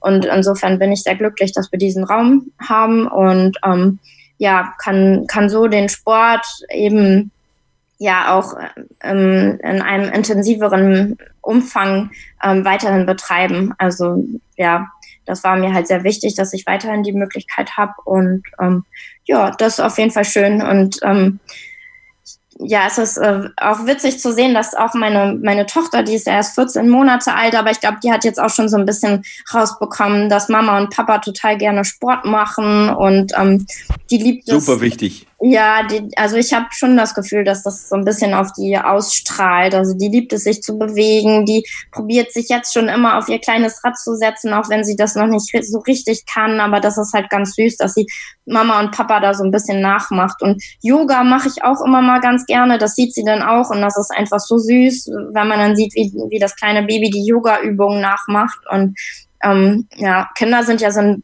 immer so ein bisschen Spiegel von einem selber und das ist dann immer so süß, wenn man das dann so sieht. Ja. Ja, es also ist auch faszinierend, ne? wir versuchen auch so ein bisschen so das, was wir als Spielraum haben, für die Kinder dann auch zu machen. Also die haben ähm, viele Möglichkeiten, sich hier auszutoben, Kletterecken und ähm, auch einen kleinen, kleinen Pool und ähm, genau das, was wir machen, ähm, sollen die Kinder auch ähm, machen können. Ja. Meine Kleinen sagen im Freibad immer, mein Papa ist viel stärker als deiner. das ist der größte Erfolgsmoment für mich. Oh, das ist ja lieb. Andrea, du hast jetzt sehr viel von dir erzählt. Wie sehen denn deine persönlichen Ziele aus für die Zukunft? Ähm, ja, die haben sich ja jetzt ähm, sehr verschoben. Also ähm, ich habe ja jetzt sehr gut äh, die Elternzeit nochmal für intensives Training genutzt und mein großer Traum war es natürlich nochmal in Hamburg richtig schnell den Marathon zu laufen. So, das ist jetzt in diesem Jahr nicht passiert. Ähm, wenn ich Glück habe, kann ich das im nächsten Jahr noch machen. Also das heißt, ich würde gerne einen Marathon auf jeden Fall nochmal unter drei Stunden laufen. Und ansonsten sind äh, meine weiteren Ziele ein Traillauf. Ähm, ähm, ja, wir sind gerade so ein bisschen in den Planungen, ob wir Ende des Jahres äh, unsere eigene Trail-Etappentour machen. Ähm, genau, das wäre noch so so ein Ziel ähm, für den Herbst. Ähm, ja, ich, ich bin halt immer so ein bisschen zwiegespalten. Ich liebe den Straßenmarathon, aber ich liebe es auch einfach in der Natur und äh, in den Bergen zu laufen. Und deswegen suche ich mir meistens zwei Ziele aus. Also Anfang des Jahres einen schnellen Straßenmarathon und Ende des Jahres ein Trailabenteuer. Und das Trailabenteuer ist gerade noch so ein bisschen in den Sternen, weil ähm, der Tar wurde jetzt auch gerade erst gestern oder heute, glaube ich, abgesagt. Und ähm, mal schauen, in welche Region es da geht. Gibt und irgendwann, also ich habe noch, ich habe noch viele Ideen. Irgendwann werde ich auf jeden Fall noch mal 100 Meilen laufen und ähm, also da ist noch alles offen. Wo können dich die User eigentlich im Netz finden? Bist du auch in den sozialen Medien aktiv? Ähm, ja, gerne, auf jeden Fall. Also ähm, ich bin sehr aktiv auf meinem Instagram-Account. Der heißt Andrea Dieters. Ähm, ansonsten habe ich auch eine eigene Homepage, die heißt www.andreadieters.de und ähm, dann natürlich meine Beat Yesterday Kolumne, die immer mindestens einmal im Monat rauskommt, wo ich aus meinem Mama Sportalltag ähm, berichte. Und ähm, auf Facebook findet man mich auch. Andrea, so, die volle Palette. Ich habe noch, ich habe noch drei heiße Fragen. Die stellen wir Sebastian, ist mir gerade eingefallen, die stellen wir ab jetzt jedem Gast. Ab jetzt immer noch was Neues müssen wir liefern. Einverstanden. Pass auf, Andrea, mhm. halt dich fest. Jetzt kommen wirklich drei noch knallharte Fragen zum Schluss. Okay, super. Deine absolute Lieblingsserie zurzeit ist? Wow. oh Gott. Ich muss überlegen. Das ist gar nicht so einfach. Ähm, einen Moment. Du darfst Tippe auf House of Cards. Nee. Ähm, ich habe jetzt gerade angefangen, also da wechsle ich immer. Ich habe jetzt gerade angefangen mit ähm, Little Fires Everywhere. Das finde ich gar nicht schlecht ähm, bislang. Und vorher muss ich sagen, also was ich sehr spannend fand, ähm, ist uh, The Rain auf uh, Netflix. Das ähm, ja ist, ist so ein bisschen ähm, Mystery, ähm, da geht's auch um ein Virus und das ist natürlich, also ich komme ja aus diesem Bereich Biochemie und gerade so diese ganze Corona-Thematik, ähm, dieser Virus, ähm, ja, das interessiert mich halt als Biochemikerin ähm, schon auch so ein bisschen ähm, tiefergehend und ähm, ja, diese Serie ist halt auch so ein bisschen in diese Richtung und deswegen habe ich das sehr gerne geguckt. Also sehr spannend, auf jeden oh, Fall. Zwei Serien, die ich nicht kenne. Ja, also kann ich direkt mal auf meine Liste packen, die ja eh noch nicht über, überläuft. Ja. Ähm, hm. Dieser Song darf auf meiner Trainingsplaylist nicht fehlen. Ähm, Macklemore mit Can't Hold Us, das höre ich tatsächlich. Klassiker, ja. Äh, ständig, das ist äh, so mein typischer Intervallsong. Also, ähm, ja, der gibt mir immer Energie, wenn ich denke, ich kann jetzt gerade nicht mehr und ähm, da kriege ich immer gute Laune und genau, den kann ich immer hören. Heute ist Cheat Day. Ich gönne mir Eis. Also. Ähm, Ach, das ging schnell. Das ging sehr schnell. Ja. Das ist einfacher als die Serien. Ja, genau. Also ich liebe Eis. Hatten wir ja vorhin schon mal das Thema. Ja. Ähm, Lidl-Eis habe ich auch ständig bei uns. Also alles, was in äh, so viel Platz, wie ich im Tiefkühlfach habe, da kommt bei mir Eis rein. Und ähm, genau, das ist dann für mich immer das große Highlight nach einem langen Lauf. Und ja. Lieber Andrea, vielen Dank, dass du heute da warst. Ja, ich danke dir auch. War ein sehr interessantes Interview. Ich konnte für mich persönlich sehr viel mitnehmen und ich hoffe, wir dürfen dich irgendwann mal wieder einladen. Ja, danke schön. Ähm, hat mich sehr gefreut, dass ich hier sein durfte. Und ähm, ja, war sehr schön. Danke sehr. Ihr bleibt dran. Bis zum nächsten Mal. genau. Ihr bleibt dran. Gleich geht's weiter. Hier nochmal mit Sebastian und mir im Beat Yesterday Podcast.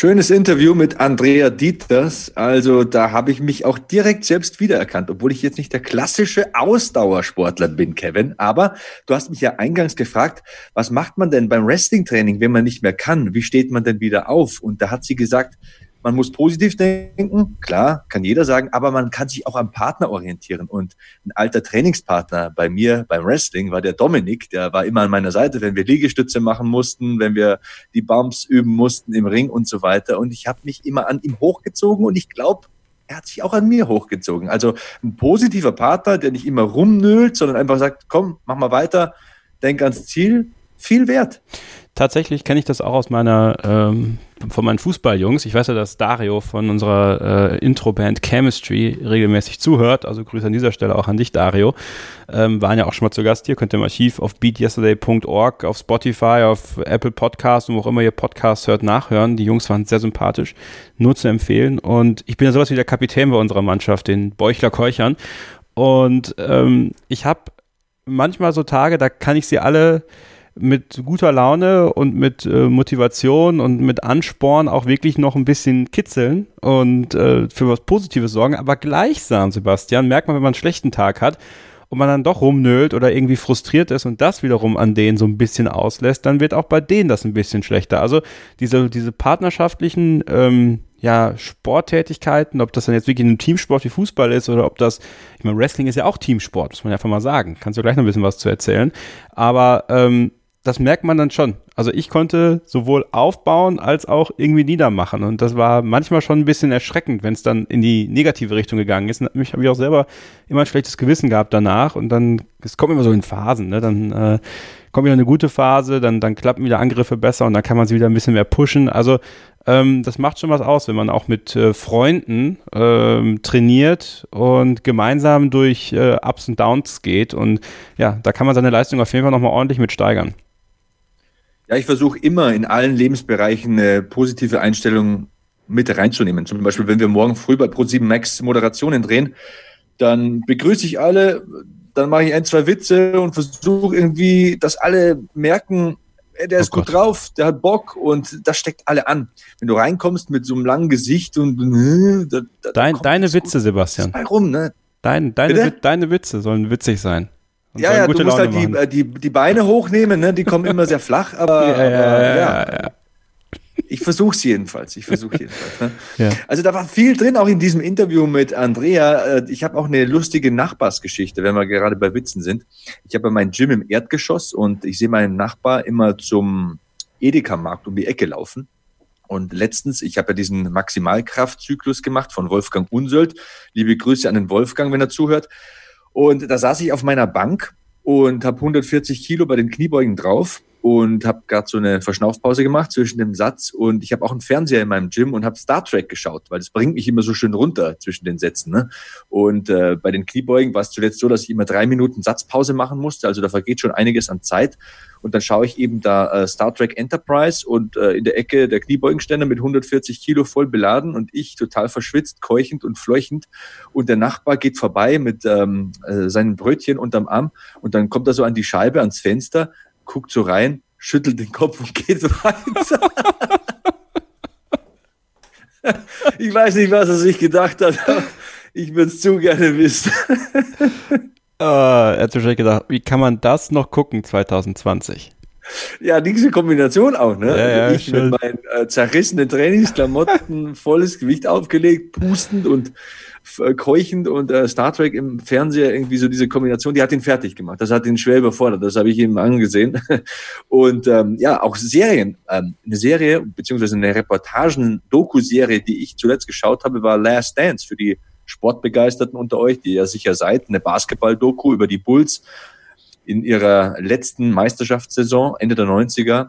Beste Sportdoku, die ich jemals gesehen habe. Hands down. Ja, absolut. Also das hat mich wirklich von Woche zu Woche gepackt. Es gab immer nur zwei Ausgaben. Das hat mich immer so geärgert, weil einerseits dachte ich so, ach komm, du sammelst ein bisschen was an, ähm, um dann noch mehr zu haben, weil ich wurde total süchtig danach. Ich wollte immer mehr, weil was natürlich sehr, sehr faszinierend war, dass es ging ja also es ging ja prinzipiell um das Jahr 1998, das letzte Jahr von Phil Jackson als Trainer der Chicago Bulls ja, mit dem Dream Team der Chicago Bulls eigentlich. Scottie Pippen, Dennis Rodman, äh, Michael Jordan allen voran, äh, aber auch äh, ja, allen anderen Jungs, die da dabei waren. Aber das ging ja noch. Steve Kerr, Tony Kukoc, Luke Longley. Ja, aber es ging ja noch viel weiter zurück, ja, bis in die 80er rein. So viel Bildmaterial, wie da gesammelt worden ist, auch aus der Kabine der Chicago Bulls, das war alles unter Verschluss. Das war alles nicht da, aber es war alles da. Und die Qualität war beeindruckend. Also auch die, die Bildqualität. Also alles nochmal neu gemastert, damit es sich wirklich auch wirklich ansehnlich präsentieren lässt. Wunderbare Tonqualität von alten Videoaufnahmen. Ähm, und ich bin froh, dass endlich jemand da diesen Tresor aufgemacht hat und diese Dokumentation gemacht hat. Übrigens, Sebastian, wusstest du, dass die letzte Ausgabe erst Anfang Mai fertiggestellt worden ist? Nein, wusste ich nicht. Sehr Sensationell. Sensationell. Also die haben noch bis zuletzt daran gearbeitet. Ähm, ich habe es geliebt. Ja, auch für Wrestling-Fans ja was dabei. Ich spoiler nicht, was es ist, aber in der letzten Folge werdet ihr sehen. Ähm, es ist äh, wirklich beeindruckend gewesen. Das hat mich super motiviert. Ich, ich habe mir im Nachhinein gewünscht, Mensch, hätte ich mal mit 1,93 Meter doch Basketball gespielt. Ja, also ähm, doch, das war, das war ziemlich, ziemlich cool. Und ich habe auch zu Hause bei mir in der Heimat noch so ein äh, altes Michael Jordan-Trikot liegen. Ähm, natürlich kein echtes, ja, also könnt ihr euch vorstellen, im Urlaub geholt, aber trotzdem, ich hatte auch eins und äh, das alles nochmal so zu, zu durchleben, zu sehen. Ähm, ja, vielen Dank äh, Netflix und ESPN, dass ihr das möglich gemacht habt. Das war ziemlich, ziemlich geil. Derek Harper habe ich übrigens noch ja. vergessen. Das war ein klasse Spieler, total underrated. Aber du hast natürlich mit allem, was du sagst, da recht. Hammer Dokumentation, Hammer Mannschaft, Hammer Charaktere, Persönlichkeiten. Faszinierend. Also schaut euch das an, auf jeden Fall. Und ein Buchtipp, Und, Sebastian. Ähm, ich habe direkt noch einen Buchtipp. Äh, und zwar das Buch von Phil Jackson. Ähm, ich glaube, es heißt Nine Ring. Super Coach. Ich, ich suche es gerade mal. Ähm, das ist sehr, sehr geil, weil ähm, dieses Triangelsystem, was er spielt, ne? Also es ist ja dieses, dieses Dreiecksystem, was er im Angriff ja. immer spielt. Eleven Rings heißt das Buch. Sehr, sehr geil. Also auf jeden Fall euch zulegen und lesen. Könnt ihr sehr viel lernen, was nicht nur äh, Basketball-Taktik angeht, sondern ähm, auch im Fußball wird diese äh, Dreieckstaktik hier angewendet. Ne? Also Julian Nagelsmann von ähm, RB Leipzig, der äh, schwört ja auch darauf. Also das äh, Feld wird ja bei ihm, das Trainingsfeld, in viele verschiedene Vierecke eingeteilt und eigentlich bilden die Spieler immer Dreiecke im Angriff. Also ähm, das ist sehr, sehr faszinierend, wie diese Transferleistung vom Basketball von Phil Jackson hin zum Fußball auch gekommen ist, weil es dann für die gegnerische Mannschaft extrem schwer ist, das zu verteidigen, weil man immer quasi in diesem Dreieck spielt. Ähm, ist es sehr, sehr, sehr, sehr faszinierend, wie da Sportarten auch äh, emulgieren und interagieren. Also Eleven Rings von Phil Jackson auf jeden Fall lesen, Pflichtlektüre.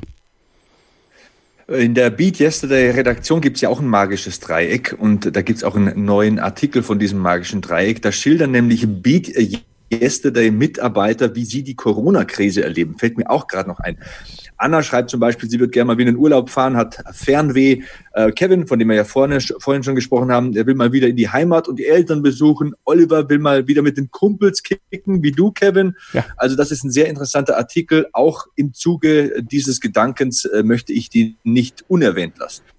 Ja, ähm, ja, was, woll, was wollt ihr mal wieder machen? Das ist doch vielleicht mal was, äh, was Positives auch. Was, was fehlt euch so richtig und worauf könnt ihr euch, also wo, was, was brennt da schon so, ja, in den Hacken, so was wollt ihr machen, wenn diese ganze Corona-Krise, wenn wir die irgendwann mal geschafft haben, schreibt sie uns mal mit dem Hashtag BeatYesterdayPod, folgt uns auf den Social-Media-Kanälen, Sebastian Hackel bei Instagram und bei Twitter, auch bei Facebook könnt ihr Sebastian Hackel finden und dort äh, ihm einen Daumen hoch geben. Mich findet ihr unter äh, @kevin_scheuren auf Twitter, bei Instagram nicht mehr, aber trotzdem bei Twitter @kevin_scheuren. Hashtag BeatYesterday, Hashtag BeatYesterdayPod. Was wollt ihr wieder machen? Was, was ist das Erste, was ihr sagt, so, wenn das alles vorbei ist und alles ist wieder normal? Das ist das Erste, was ich tun will. Ähm, Schreibt es uns, wollen wir gerne lesen. Ja, der Aufforderung verleihe ich Nachdruck, Kevin. Und ich glaube, es ist schön langsam Zeit für ein paar Schlussworte bei diesem Wahnsinnspodcast, der mir heute unglaublichen Spaß gemacht hat. Ja, mir auch. Also ich fand, das war eine sehr, sehr, ähm, also dafür, dass wir heute eine Langstreckenläuferin hatten, ging das wie ein Sprint vorbei.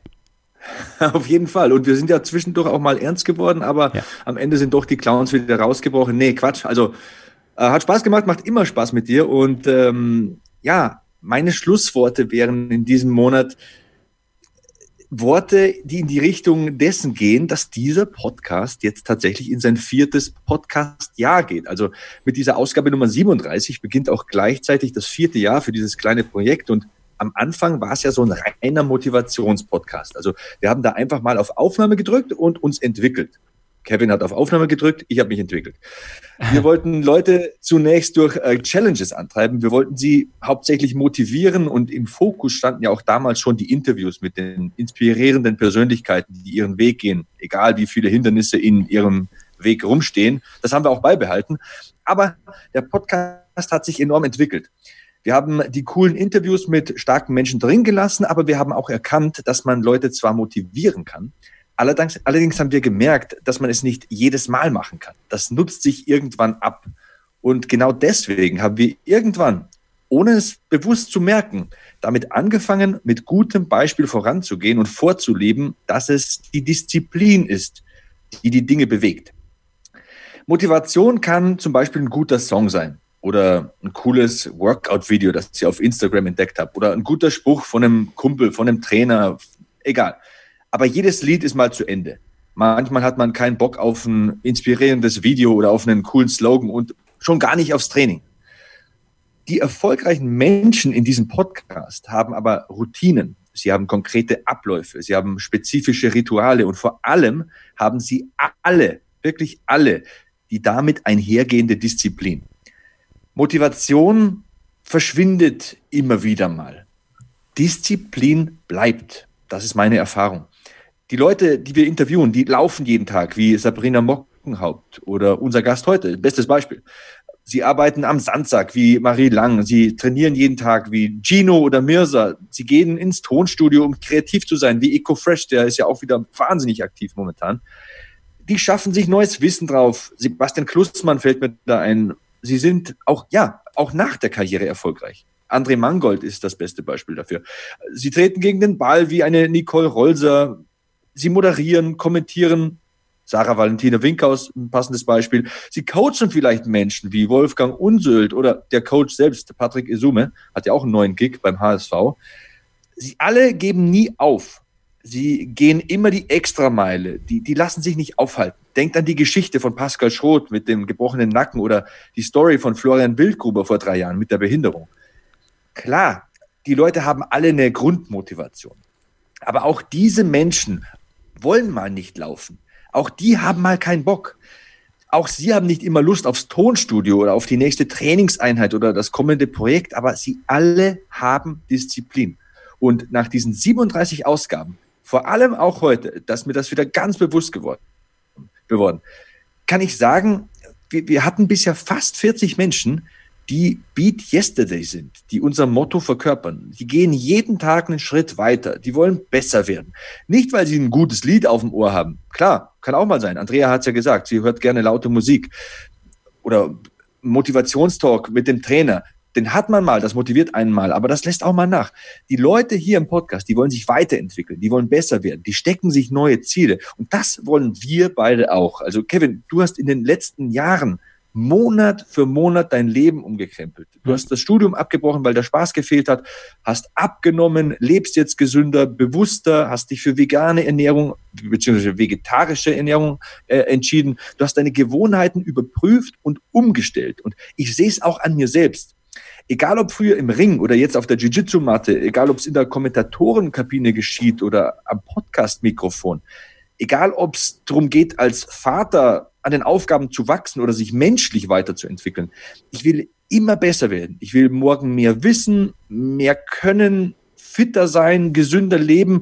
Einfach allgemein würde ich so formulieren, ich will mehr aus dem Leben rausholen. Und das ist für mich mittlerweile Beat Yesterday. Zu wachsen und sich über Fortschritte zu freuen versuchen sich zu verbessern. Das gibt meinem Leben einen Sinn und ja, Motivation gehört dazu, aber die Disziplin steht dabei im Vordergrund. Und das war jetzt ein bisschen lang, aber das ist mein Fazit nach den ersten drei Jahren mit diesem Podcast. Auf die nächsten drei Jahre, Sebastian.